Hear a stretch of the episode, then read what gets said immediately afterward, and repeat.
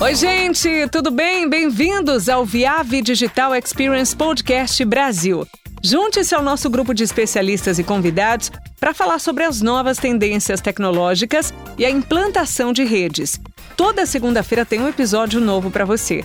Nesse programa, a gente fala sobre a evolução das redes FTTH e como elas facilitam a conectividade em nosso dia a dia. Pouco se fala sobre a importância que essa tecnologia traz para o cenário de redes de internet, né? Contudo, a pressão para uma conexão melhor, maior largura de banda e disponibilidade são uma das principais razões que fazem os provedores e usuários considerarem a banda larga através da arquitetura FTTH como a solução ideal. Para explicar esse assunto, eu convido o Luiz Couto e o Ricardo Raineri.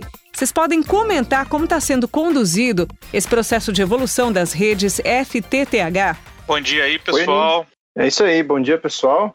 Tudo pronto, Luiz? Podemos começar? Podemos, podemos mandar bala aí.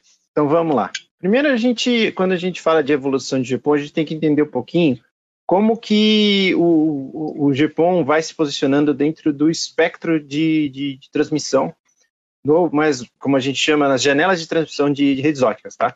Então, é, hoje, as redes GPON ou EPON, as duas utilizam o mesmo tipo de, a mesma janela de transmissão, tá?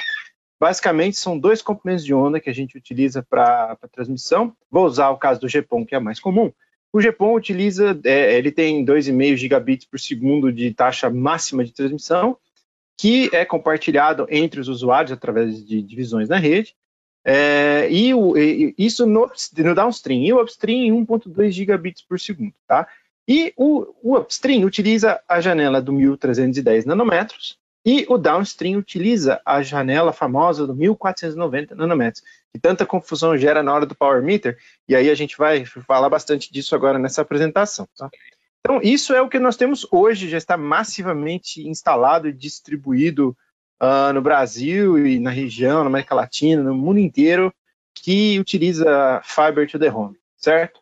Bom, a evolução natural do GPON, que já está comercial em vários países, já está em trial aqui no Brasil, já tem algumas redes com, com, com clientes é, instalados, é o 10 GigaPON. Tá? O 10 GB EPON ou o XGPON ou o XGS-PON porque o S é dissimétrico. Então, você é, estende a capacidade do, do GPON para 10 gigabits por segundo de velocidade para distribuir entre os clientes. Tá? Então, é um aumento considerável na capacidade. Porém, como isso foi possível?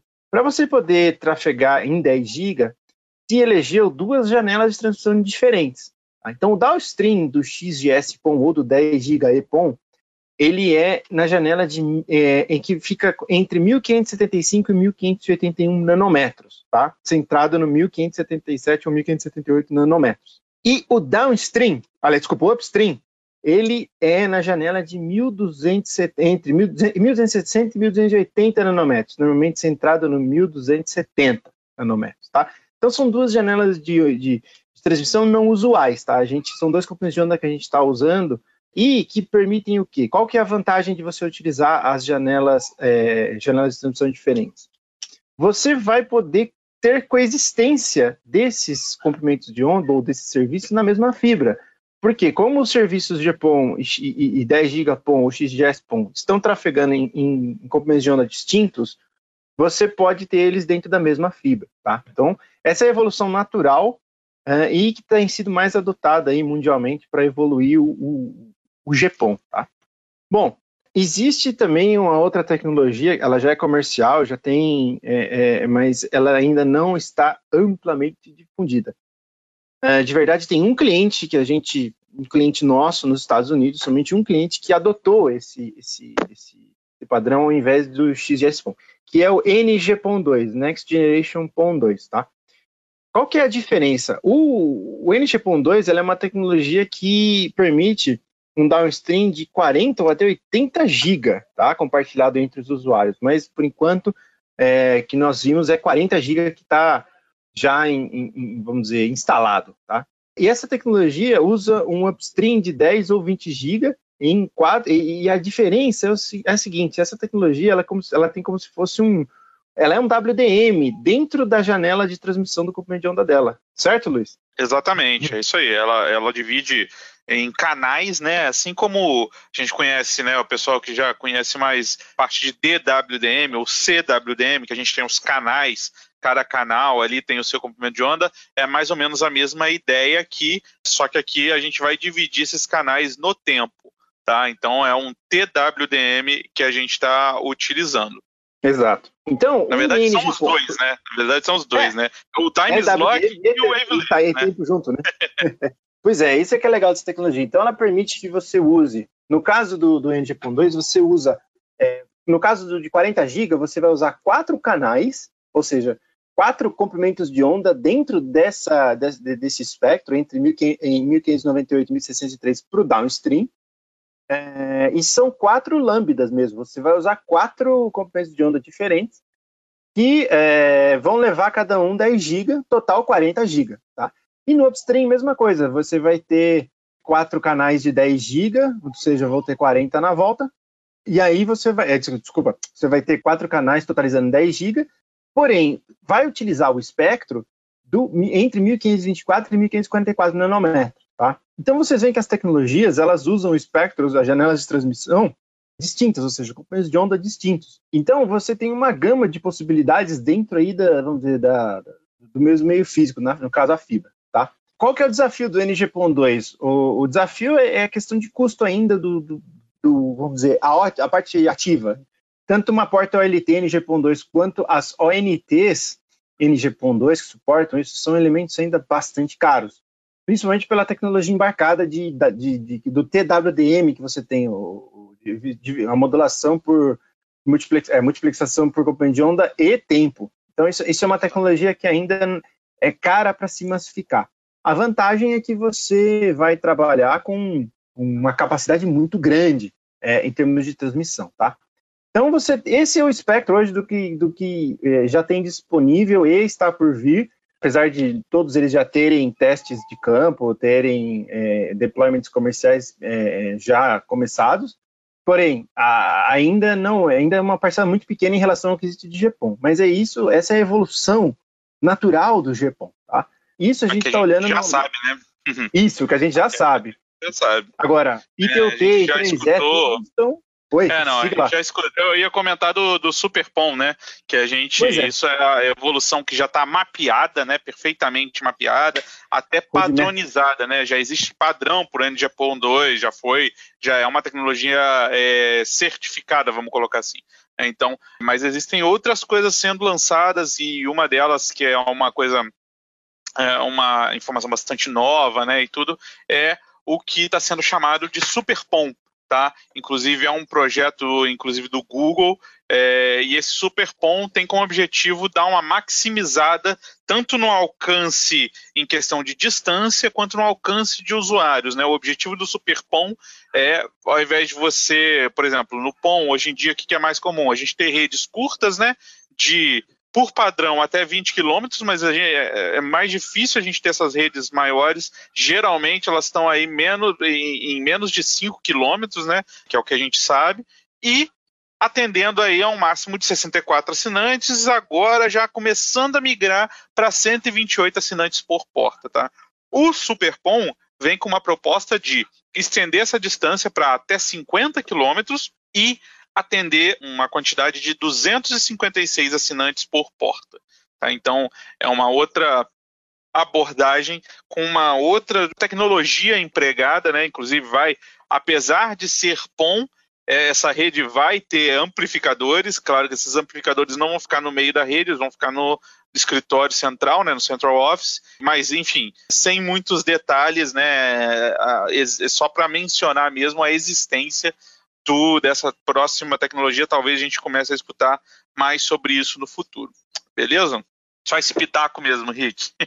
Tranquilo. Não, é isso mesmo. É, é, como, como isso ainda é, apesar de ter papers públicos, né? Você acha isso é, junto a essa pesquisa aí do Google junto ao I3E, a gente, como fabricante, tem que trabalhar com o que já está, vamos dizer assim, normatizado, né? Então, essa é a evolução natural do ponto, que está normatizada, né? E, fora isso, não, não podemos esquecer que a gente ainda tem o WDM ponto a ponto, né? Que vai ser espremido lá para a janela do, do 1603 até o 1625, tá? É onde já se usualmente é, se usa também WDM as, as janelas mais baixas, as compreensões mais baixas, porém, se você for ainda aproveitar essa fibra para ponto a ponto, que é uma ideia né, do Superpon, inclusive, mesclar GPON com rede ponto a ponto, tudo na mesma infraestrutura, você vai precisar espremer isso lá para a janela de 1603, 1625. Então, tem isso também. Então, como garantir que tudo isso também coexista de forma harmônica, né? E aí tem um outro desafio, né? Temos o RF Overlay, né? O RF Overlay, ele é ainda usado em redes GPON. Aqui no Brasil é muito comum, mas é o vídeo analógico sobre GPON, que ainda usa o 1550, tá? Só que lembrar que sempre o serviço de vídeo vai em alta potência, né? Chega até, sai da central com mais 23 dBm, dependendo do caso. Então, como isso não atrapalhar os outros componentes de onda, né? Ele está na sua janela específica ali, que é o 1550, porém, temos que ter cuidado para ele não invadir as janelas. E no final, ainda tem que ter um espacinho para a gente poder testar a rede, né? Que é justamente onde a gente entra. Como que a gente testa tudo isso? Se é toda essa rede, eh, essa fibra com tudo isso de serviço sai do ar, como é que eu, ou, por exemplo, tá tendo, tem uma atenuação, é, como é que a gente testa isso? E essa é uma rede que se divide em vários clientes, né? Se essas falhas vão acontecer no meio da rede, a gente precisa poder testar ela em serviço. Então sobra ali a janela do 1625 até 1675 nanômetros para o nosso OTDR, mandar um pulsinho de luz ali para a gente poder descobrir alguma coisa que esteja correndo de errado, né? Então esse é um, é um, desafio, porque hoje, por exemplo, hoje é muito comum utilizar o OTDR 1625. Só que, por exemplo, se você estiver usando NGPON 2, que está ali no 1603, eh, no final ali, a última final da banda dele, o 1625 é bem próximo. Então você começa a, a, a, ter uma. tem que ter um certo cuidado, né? Então, de repente, já migrar para o TDR 1650, se você está visando evolução de futuro, tá? Você fica mais seguro em relação ao espaçamento espectral necessário para uma aplicação não interferir na outra. Certo, Luiz? Exatamente. É, assim, o objetivo desse primeiro slide é mais dar, um, é, dar uma passada nas, nas tecnologias que a gente já conhece, já estão aí, e mostrar como que o espectro ótico já está ficando é totalmente cheio, né? Enfim, tá ficando pouco espaço para a gente inserir coisas novas aí. Né? Então, Exato. Você vê até que a região do pico d'água está sendo usado agora, né? Pois é. No, o upstream do XGS tá bem ali, né? Então, é. a, gente, a gente tem que tá, tá usando tudo que tem direito, né? Porém, isso impacta depois em, em cuidados extras que a gente vai ter que ter ao longo da evolução do, dos serviços, tá? Mas esse é, o, é um futuro que já é bem presente, porém é, ainda não, não se vê falando muito sobre isso, porém algumas coisas vão ter que mudar para que isso seja possível, principalmente no, no, que, no que tange aí nossa parte de teste, tá? A gente vai começar a falar disso agora. Então, um resumo aí para vocês. As normas POM vigente, eu peguei do ITUT, tem as, as equivalentes, que, que vamos dizer, é o que mais massivamente temos aqui no Brasil, que é o GPOM, né? É, então, tudo em relativo a, a, a GPOM é normatizado pelo ITUT. Você tem as, exatamente as normas equivalentes para o I3E, que aí normatiza o EPOM, tá? Mas basicamente hoje esses são os, os standards aí, então o GPOM tá, tá bonitinho desde 2003 lá na G974, define a, as velocidades de upstream e downstream, 2.4 para downstream, 1.2 para up. O GPOM recomenda-se máximo de divisões até 1 para 64 clientes, para pôr porta-pom, porém a gente sabe que pode usar para um para 28 se você aumentar a classe ADN ali do laser, né? Se você subir ali para C, para C+. Então, e lembrando, tendo-se uma rede muito bem desenhada, muito bem construída, como porque o seu orçamento de potência fica bem reduzido quando você trabalha com para 128 numa rede GPON. Então você tem que ter um controle ali do da, um controle de atenuação das fusões, um controle de atenuação dos splitters, principalmente, é, e, e, dos, é, os conectores todos limpos para você não ter perdas excessivas, porque a gente vê em campo aí as margens que você tem para trabalhar em rede de 1 para 28, normalmente você tem uma atenuação total da rede entre 28 e 30 dB. Então você sobra ali 2 dB muitas vezes para trabalhar de margem, 3 dB quando muito. Então, um conector sujo já perde essa margem. Então você precisa realmente ter um cuidado, né? A expansão de clientes ela é legal, você consegue atender uma rede mais densa, porém é, tem que ter muito cuidado na manutenção dessa rede, como ela está instalada, como ela é construída. Então, a rede GPON foi feita para ser trafegada com fibra G652. É, ela permite, né, se você usar a classe B, né, no pior caso, ela, ela admite uma perda máxima de 32 dB. a gente sabe que o pessoal tem feito upgrade aí para as portas de LT com C+, e para melhorar isso, tá? E coexistência, nesse caso, ela foi a primeira, né? Então ela não, não coexistia com nada. Foi o uso, foi o primeiro uso de, FTTH, assim, massivo que a tecnologia de, de FTTH. A evolução natural, então, seria o XGS-PON. XGS-PON é simétrico, né? Ele está normatizado na ITUT, normatizado em 2016, né? Começou na G9807.1, que estabelece velocidades de upstream e downstream de 10 GB, tá? É, o XGS-PON já é uma rede que foi feita para trabalhar naturalmente em 1 para 128 divisões, podendo suportar com classe C++ até 1 para 256, mas vale a mesma recomendação. Ela você precisa estar com a rede muito bem estruturada, muito bem construída. Tá? E para o XGS-PON, é, ele trabalha com fibra G652, mas se recomenda altamente utilizar a fibra G657 por, por, pelas questões de macrocurvatura. A gente vai ver isso daqui a pouquinho em detalhes, mas é, aí a questão é por causa dos comprimentos de onda do downstream, né? Você, quando usa comprimento de onda mais alto, você está mais suscetível a uma curvatura. Então, é por isso que a recomendação em, de, em norma de, de, de, utilizar a fibra G657, tá? Então, por utilizar uma classe LDN maior, você tem uma perda máxima maior para o GSPON, 35 dB, e ele pode coexistir com o GPON, porque eles trabalham em janelas de transição diferentes. Então você consegue ali colocar todos os serviços na mesma fibra. Tá?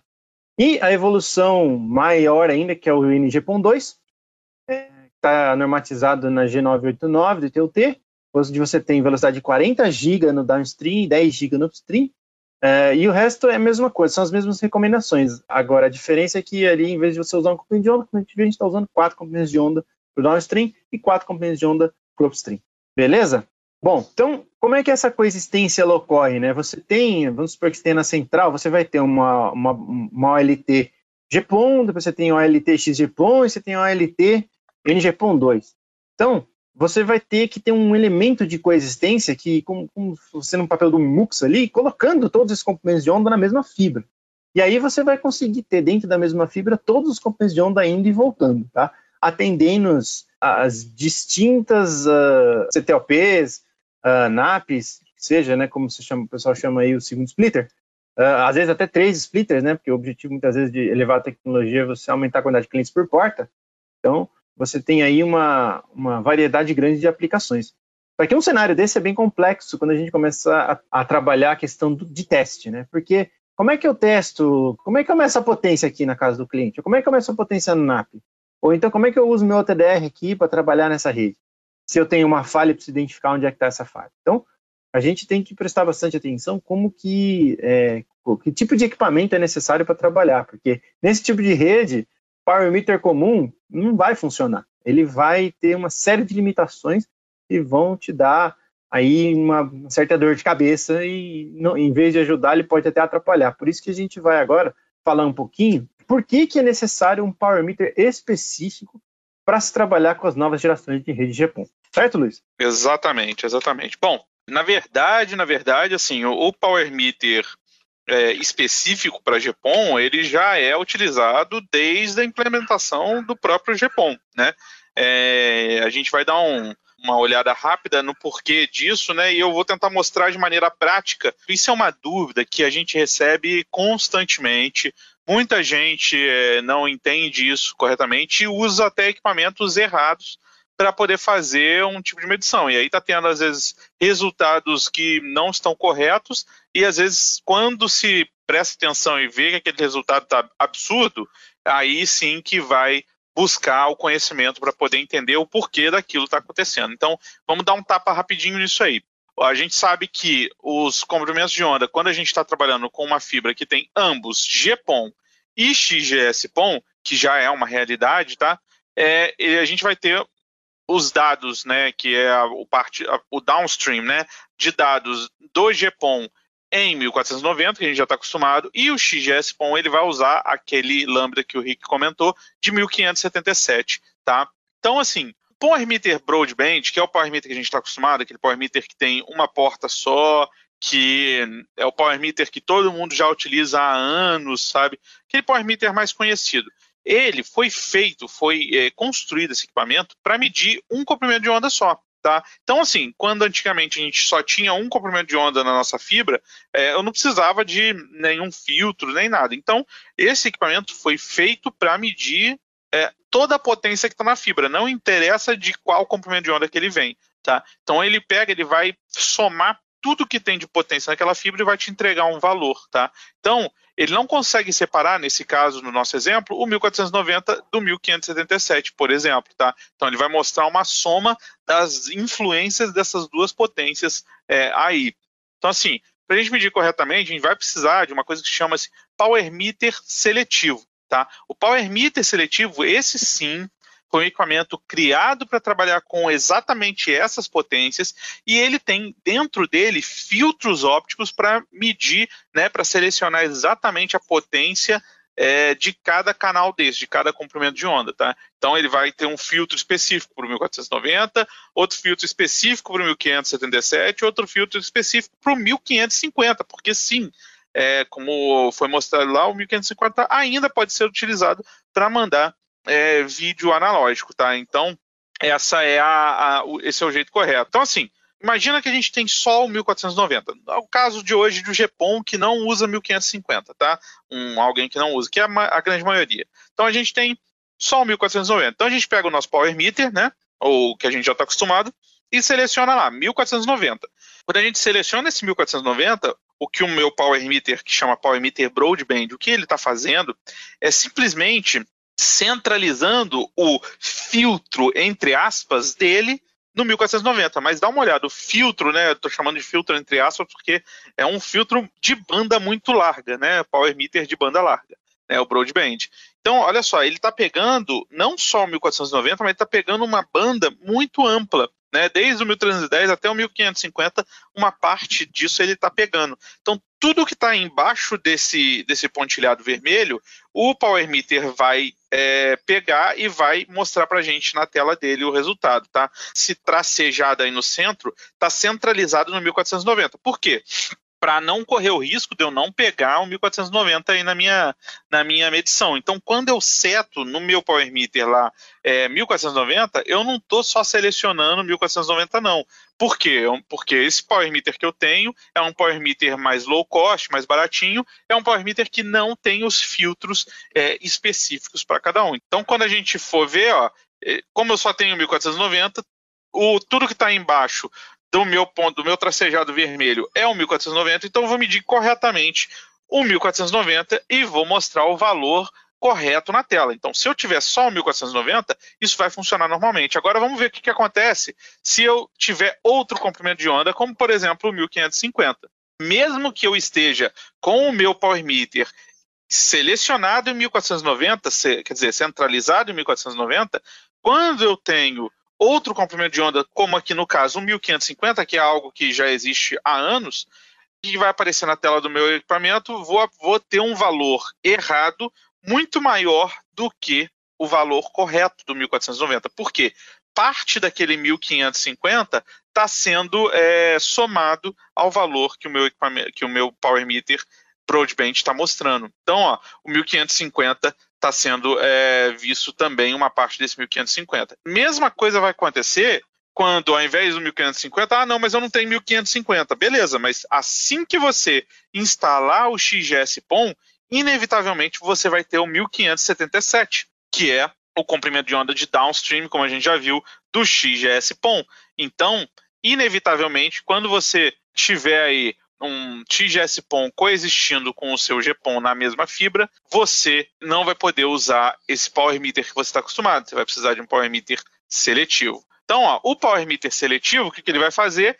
Esse filtro tracejado vermelho aí do power meter seletivo é muito mais estreito e ele pega praticamente só o canal ao qual ele é destinado. Então, numa rede GPON, um power meter que tem os filtros, um power meter seletivo, ele vai ter um filtro para 1490 e outro filtro para 1550. E assim ele vai conseguir apresentar corretamente os valores de cada um desses comprimentos de onda. No caso, se eu tiver o XGS-POM, mais uma vez, um power meter seletivo, vai apresentar para vocês os valores do 1490 e do 1577 corretamente para cada comprimento de onda desses. Então, o power meter seletivo ele é necessário. Porém, vocês notaram que eu não falei nada sobre o upstream, né? Eu não falei nada sobre comprimento de onda que vem da casa do cliente, né? Que no caso do GPON é o 1310, por exemplo.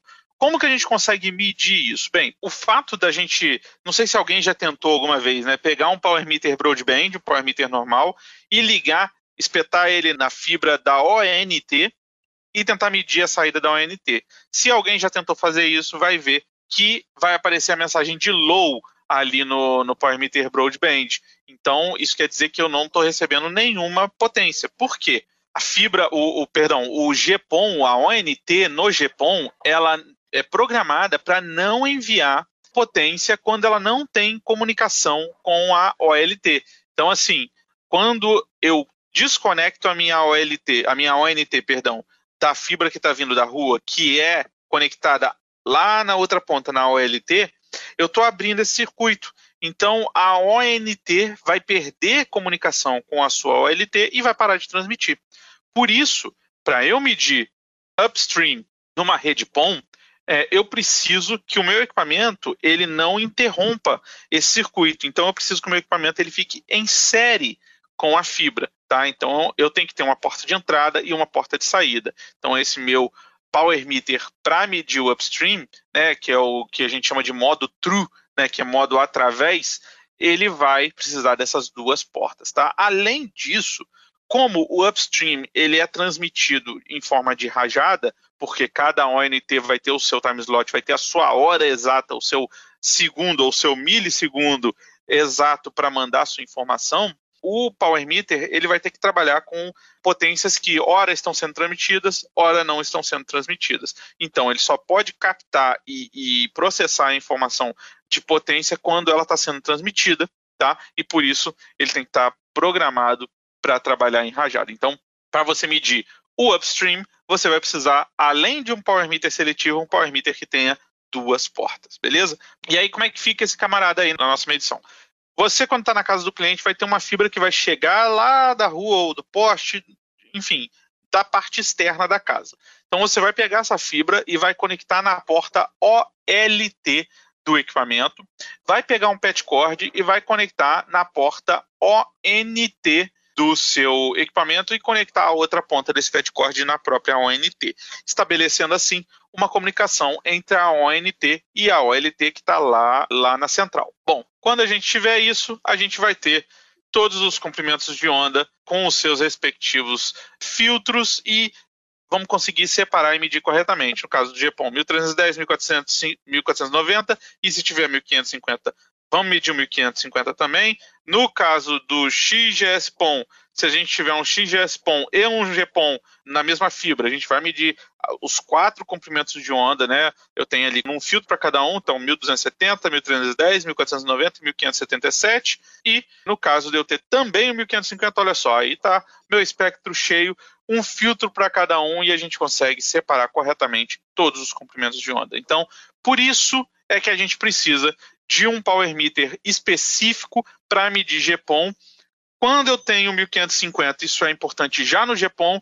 Quando eu tiver o XGS-PON, isso vai ser inevitável. Um power meter que não tenha essas capacidades, esses filtros seletivos, vai medir completamente errada a potência. Beleza? Então essa eu acho que é a explicação. O Rick vai falar um pouquinho aí do impacto das macrocurvaturas na rede. Isso aí, Luiz. Essa questão do power meter é fundamental, né? A partir de agora é muito importante a gente por atenção que a gente vai precisar de um power meter diferente. É, a gente sempre recomendou power meter seletivo desde o começo do GPON e agora, mais do que nunca, um power meter seletivo que suporte os comprimentos de onda tanto do, do, do XGPON, né, como também um power meter que suporte medição no NGPON2, né. Vale lembrar que para você medir rede NGPON2 existem duas formas de você medir. Uma é que chama-se Composite Power, ou seja, você mede a, a média dos quatro componentes de onda, é, que formam o downstream, a média do upstream, ou então você tem um power meter verdadeiro, né? Um, um power meter, como se fosse um power meter WDM, que, checa os quatro canais individualmente, tá? E a Viave tem as duas soluções, tá? A diferença é que o, o Power Meter Composite Power você pode usar um Power Meter para medir todas as tecnologias, porque ele vai medir o GPON, o XGPON e o Composite Power do NGPON 2. Agora, o Power Meter dedicado para medir os, individualmente os canais do, do NG.2 individuais, aí ele é dedicado para as tecnologias. Nós temos as duas soluções, tá?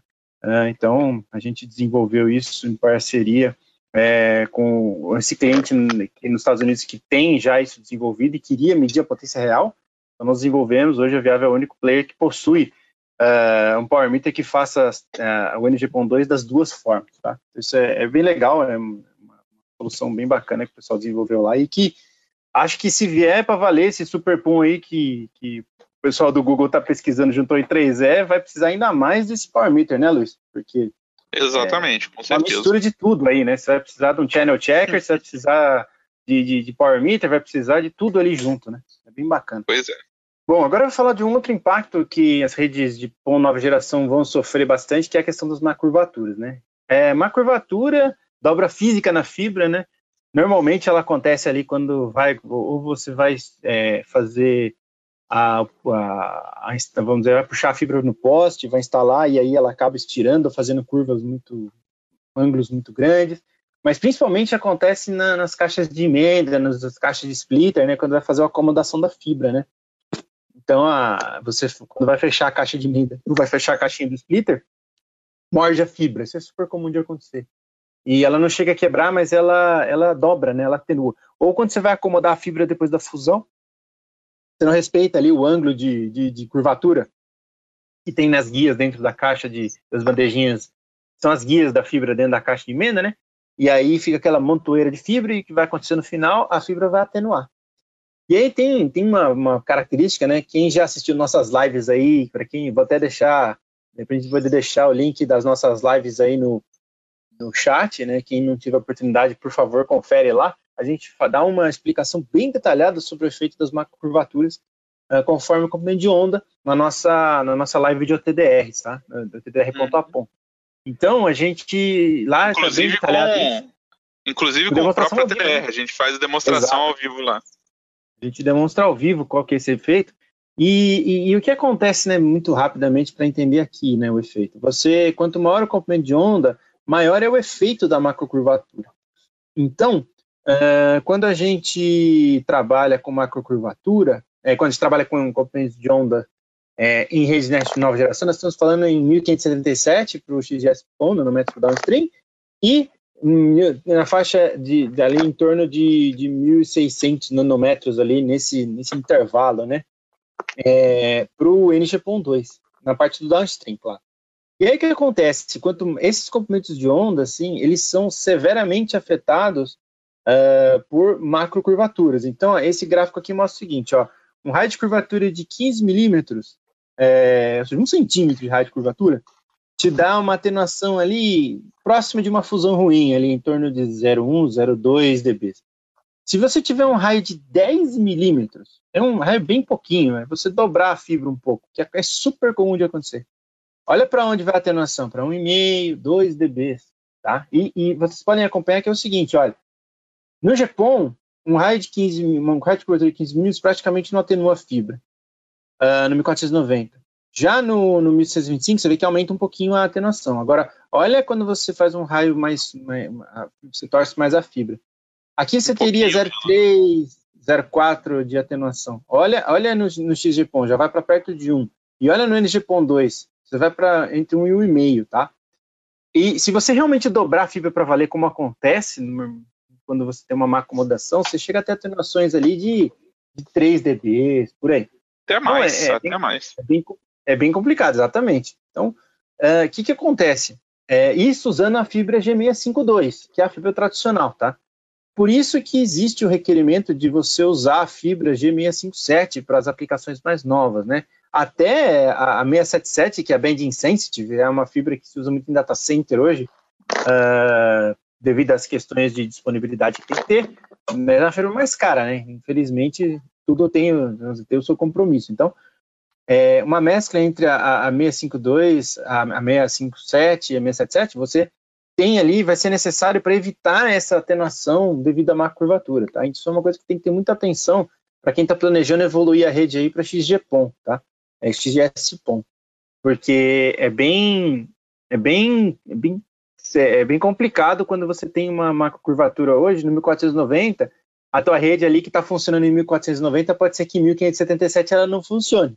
Tá? Por quê? Porque às vezes está dentro daquela curvatura aqui, 1490, fica dentro do seu orçamento de potência, e em 1537 ela vai ficar fora do seu orçamento de potência. O mesmíssimo evento é, se comporta diferente. Né? Então, muita atenção para essa questão. Beleza? Bom, pessoal, é, sobre Power Meter e sobre a, a, as janelas de transmissão, acho que a gente cobriu bastante coisa aí. E agora eu queria conversar um pouquinho sobre evoluções de topologia, né? Tá? Uh, aqui não é tanto uma.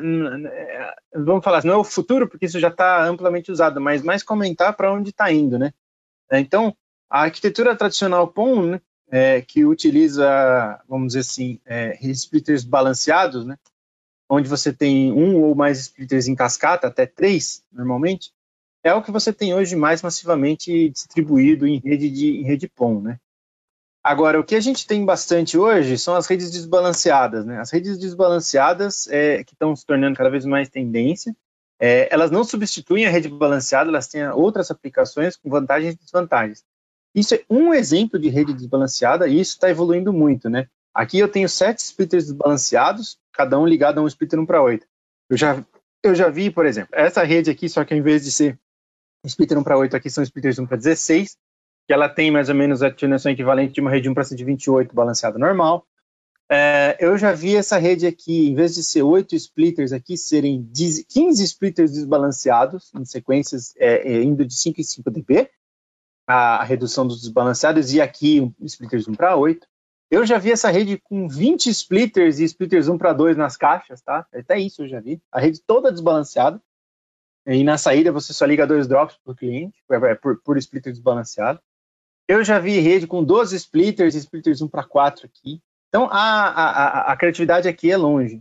Eu já vi rede com 3 splitters 70-30, tá? É, e aí é uma rede equivalente à atenuação de 1 para 32.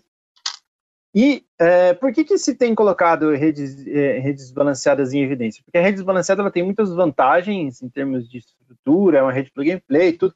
Porém, em termos de teste, ela é uma rede mais difícil de você testar. Por quê? Os splitters desbalanceados são eventos de perda, perda muito baixa. Se pegar um 90-10, por exemplo, ele tem perda de, de 0,7 dB. É, e se você pegar um 8515, 0,9. Aí, então, para o TDR saber se isso é um splitter mesmo, se é uma, uma um conector muito ruim, é complicado. Então, você tem que ter um algoritmo ali dentro do OTDR que te permita trabalhar de forma inteligente quando você tem esse tipo de rede. E hoje também está se misturando, por exemplo, às vezes você começa, você começa a distribuir com o splitter 1 para 2 balanceado, e aí cada perna do balanceado 1 para 2 você liga dois ramos desbalanceados, isso também é uma arquitetura híbrida. É super comum também. E agora também está se evoluindo para você também ter é, redes, por exemplo, a tecnologia MPO está começando a migrar para rede externa, entrando dentro do modelo de, de, fibra alimentadora, em vez de você ter uma fibra, você tem 12 dentro da mesma fibra, usando o MPO. Tem várias evoluções ali que vocês vão encontrar na infraestrutura também. Então, uh, você tem tecnologia MPO vindo, você tem misturado com rede desbalanceada, ao mesmo tempo você vai ter nó de rede balanceada. Então, tudo isso em conjunto traz um desafio extra aí, uma pimentinha para o equipamento de teste, porque no final você vai ter que descobrir problema na rede quando acontecer, porque eles vão acontecer. É uma questão de tempo, tá? Então, Além disso, dentro da rede desbalanceada, você tem a questão que os splitters são muito próximos um dos outros, né? Tem redes aí com splitter de entre 30 metros um do outro, uh, ah, 100 metros um do outro, 80 metros, é muito perto, né? E normalmente são tamanhos padrão, porque essas redes em geral são pré-conectorizadas. E você tem, usa patch cords padrão, uh, ou cabos de fibra de tamanho padrão, para você interconectar os splitters dentro da cadeia, né? Dentro da sequência ali do, o pessoal chama aí de barramento. Beleza?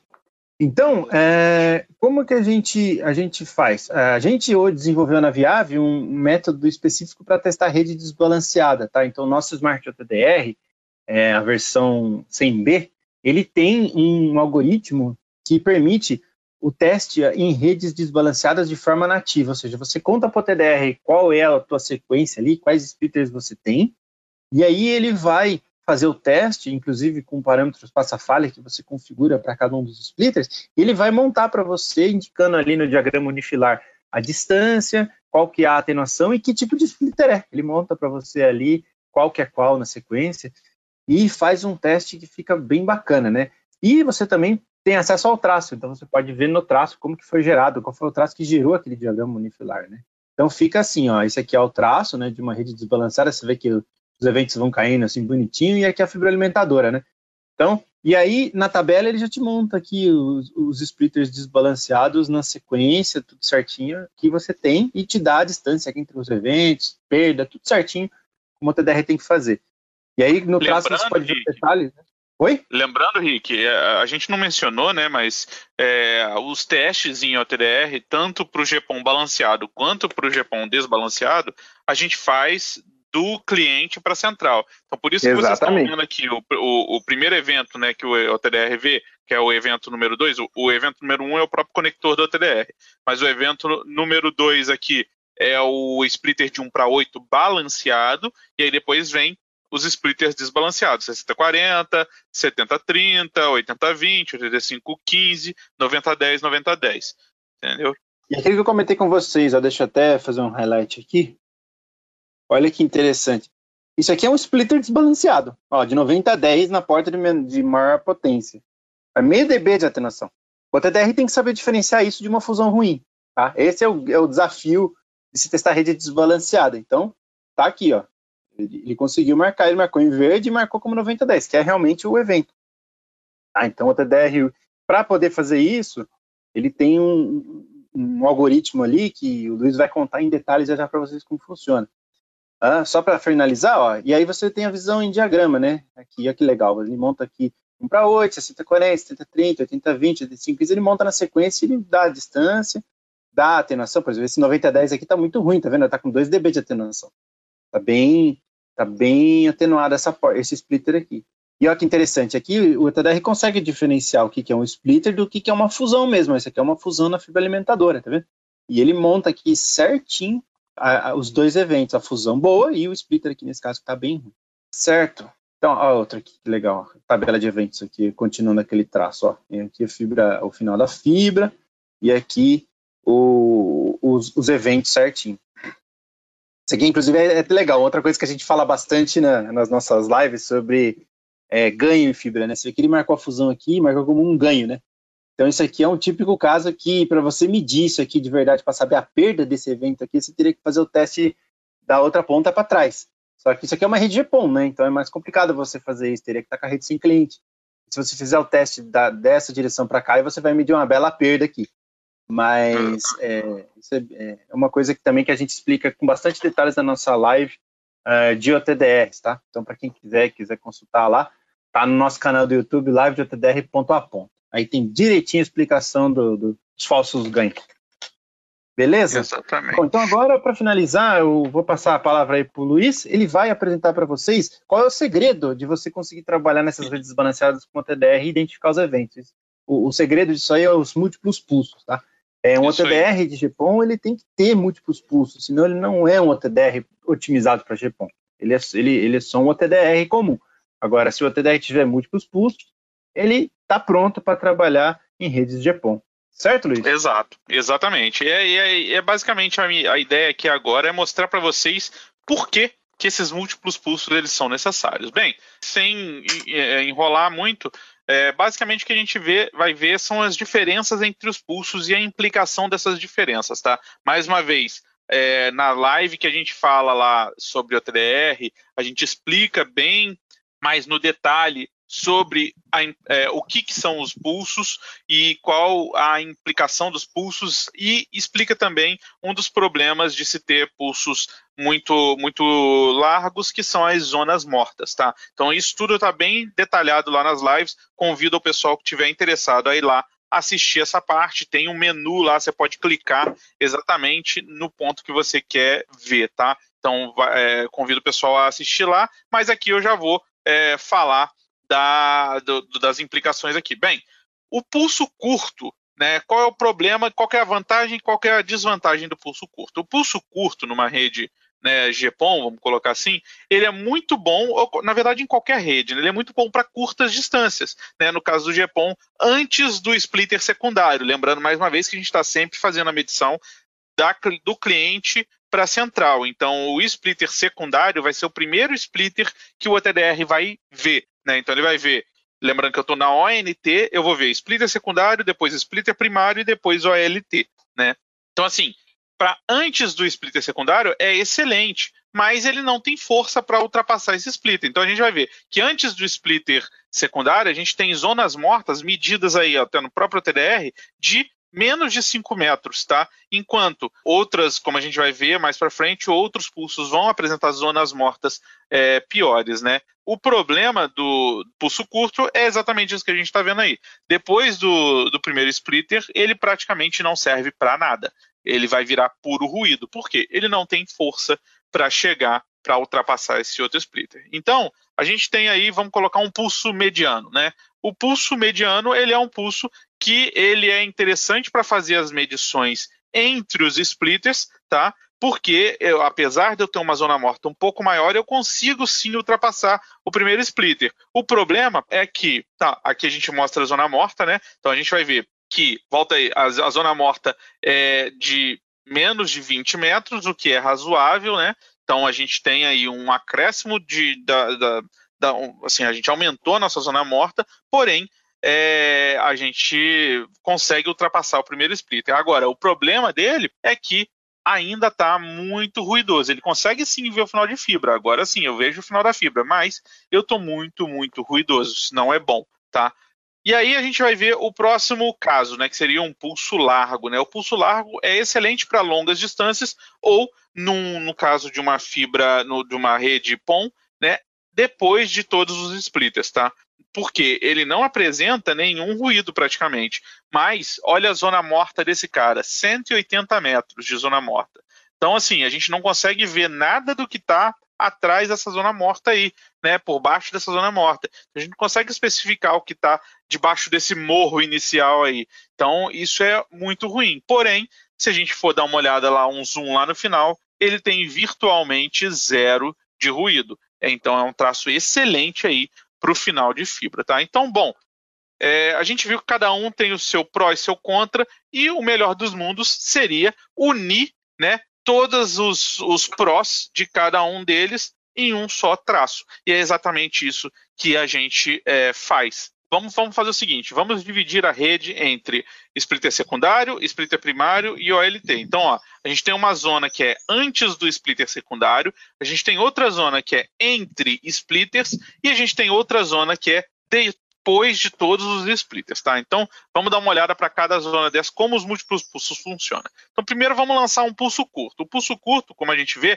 vai ter uma zona morta bem, bem curta, bem, bem é, curtinha, Porém, como a gente vê, ele começa a ficar ruidoso e morre antes mesmo de alcançar é, o splitter secundário, que é o primeiro splitter que ele vê. Então a gente vai lançar um outro pulso, que agora é o pulso roxo. O pulso roxo ele tem uma zona morta maior, mas é, em compensação ele consegue ultrapassar o primeiro splitter que ele enxerga, que é o splitter secundário. Porém, logo após passar esse splitter, ele vai morrer porque ele não tem força. Vamos lançar então outro pulso com uma zona morta um pouco maior, né? Mas que vai conseguir chegar a uma distância maior do que o pulso roxo. Então o pulso azul consegue encontrar o splitter primário, mas não consegue ultrapassar dele com facilidade. Vamos ter que lançar outro pulso. E esse pulso vai ser esse pulso verde. Pulso verde, mais uma vez, tem uma zona morta um pouco maior, né? E, consequentemente, ele tem mais força e consegue até ultrapassar o splitter primário. Porém, ele vai perdendo, é, o seu range dinâmico não é suficiente para poder alcançar o final da fibra. E para isso a gente vai lançar um último pulso que basicamente, de tão largo que tão larga que é a zona morta, ele vai servir somente para a gente encontrar é, o final de fibra com, é, com precisão, tá? E aí a gente vai ter esse traço aí chegando até o final da fibra. Então a gente está olhando aqui para a cara desse traço e está vendo que está uma bagunça, né? Tem todos os traços misturados, um monte de ruído, enfim, a gente tem que dar um jeito de melhorar isso aí. E aí, como é que a gente faz isso? Bem, a gente vai primeiro descobrir quais são as melhores zonas para cada pulso. Então a gente vai ver que o pulso vermelho ele é ele é bom até onde está esse pontilhado vermelho aí. Depois desse pontilhado vermelho, o pulso vermelho já não me serve mais.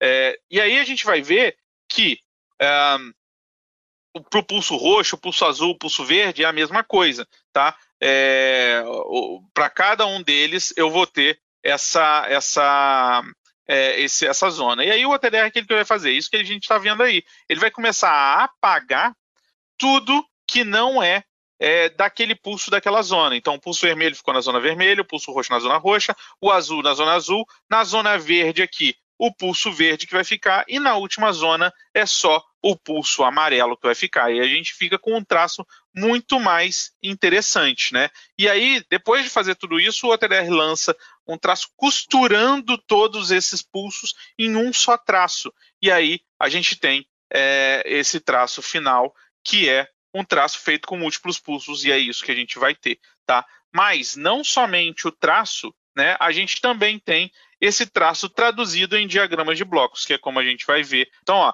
a gente tem o melhor dos mundos de, de todos os mundos, né? A gente tem um traço feito com múltiplos com múltiplos pulsos, né? A gente consegue com o traço fazer uma análise mais detalhada, né, dar zoom, colocar marcadores, é, descobrir as, quais são as zonas mortas de cada um, né, enfim, a gente consegue gerar um, um, relatório com esse traço, tá? É, feito com múltiplos pulsos e é para isso que os traços são feitos. Esses múltiplos pulsos eles são automáticos. Eu não, não, esqueci de mencionar. Todo esse trabalho que eu mostrei ali ele é feito automaticamente. E aí a gente vai ter, como eu falei, ó, o melhor de cada mundo. Os pulsos curtos eles estão lá no início da medição, então eu tenho uma visualização com uma zona morta bem, bem pequena do início da medição. Aí, mais para o meio da medição, a gente vai ter os pulsos médios, né? Mais para o final, a grande vantagem do pulso mais longo, que é o ruído inexistente aí no final. Então, o melhor do mundo, dos mundos de todos os pulsos. Além de mostrar o traço, a gente também mostra em diagrama unifilar, né? Então, o traço é muito bom para a gente fazer um troubleshoot, para a gente dar zoom, colocar marcador, de, descobrir zona morta, fazer um estudo daquilo ali, caso necessário. Porém, o diagrama unifilar ele é excelente para a gente simplesmente ter uma visão imediata da minha rede. Né? Então é muito bom para a gente descobrir falhas rapidamente tudo mais. Agora, ele não serve para fazer esse troubleshooting é, aprofundado. O ideal é a gente ter ambos os mundos, né? Um diagrama unifilar feito com múltiplos pulsos e também um traço feito igualmente com múltiplos pulsos. Então, essa é a grande jogada do GPOM. Beleza? E acredito que seja isso, né? Aí a gente também tem a tabela e tudo mais, e aí a gente é, finaliza essa parte, né? Lembrando que, como a gente mostrou, né, com as evoluções do GPOM para XGS-POM, para NGPOM2, para quem sabe SuperPOM aí no futuro, alguns equipamentos são impactados, por exemplo, eu não vou conseguir usar, como a gente mostrou, um Power Meter Broadband para medir XGS-POM e GPOM na mesma fibra, né? Porém, o OTDR, ele consegue fazer é, esses testes com facilidade, seja XGS-POM, seja GPOM, seja NGPOM2. Porém, quando a gente tem uma mudança de topologia, né, por exemplo, a topologia do GPOM com redes com splitters balanceados, quando é, é, eu uso um tipo de medição. Quando eu tenho splitters desbalanceados e uma rede desbalanceada, que é o pessoal está chamando de barramento, né, a gente precisa ter uma aplicação um pouco diferente e especializada para esse tipo de rede no OTDR também. Então, cada equipamento tem a sua modificação para acomodar essa evolução das redes de EPOM. Beleza, pessoal? Então, isso era o que a gente tinha para apresentar aí como a gente falou durante a apresentação aí, a gente fala muito mais é, no detalhe né, de cada uma dessas coisas nas nossas lives, a gente já tem algumas lives lá, então mais uma vez eu convido o pessoal, caso tenha alguma dúvida, visitar o canal lá do YouTube e é, tentar tirar qualquer dúvida por lá. E também vocês podem entrar em contato com a gente por lá também, a gente também tem o WhatsApp da, da Viável, onde vocês podem também enviar é, suas perguntas, tá? Então, a gente está aberto aí para tentar ajudar vocês de várias formas. Beleza? Isso aí. Valeu, pessoal. Até Valeu, mais. obrigado, pessoal, e até a próxima oportunidade. Olha, eu quero agradecer mais uma vez a participação aqui do Luiz Couto e do Ricardo Raineri. Muito obrigada pelas informações apresentadas, viu? O programa está terminando, mas na próxima segunda-feira a gente volta para falar sobre o tema As tendências nas conectividades data center e técnicas de testes em redes de altas velocidades. Quem conversa com a gente é o Fábio Marchiori, Ricardo Raineri e Flávio Marques, da Furukawa Electric. Até o próximo programa.